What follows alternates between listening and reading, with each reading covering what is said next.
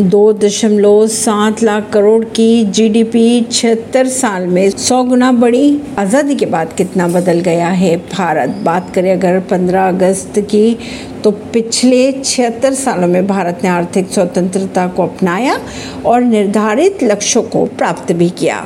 पंचवर्षीय योजनाओं की अगर बात करें तो इन योजनाओं को तैयार करने के साथ साथ आर्थिक आत्मनिर्भरता की दिशा में भी काम किया। परिणाम स्वरूप उन्नीस में भारत की जो जीडीपी दो दशमलव सात लाख करोड़ रुपए थी, वो अब 2023 में बढ़कर लगभग दो सौ बहत्तर दशमलव इकतालीस लाख करोड़ रुपए हो चुकी है। दुनिया के सामने भारत का कट बड़ा है और हमें एक महाशक्ति के रूप में देखा जा रहा है। पीएम ने कहा, इन सब की शुरुआत की अगर बात की जाए तो 15 अगस्त उन्नीस को भारत की आज़ादी के साथ हुई थी। अगर आपको हमारी ये खबरें पसंद आ रही है तो हमारे चैनल को लाइक शेयर और सब्सक्राइब करना ना भूलें।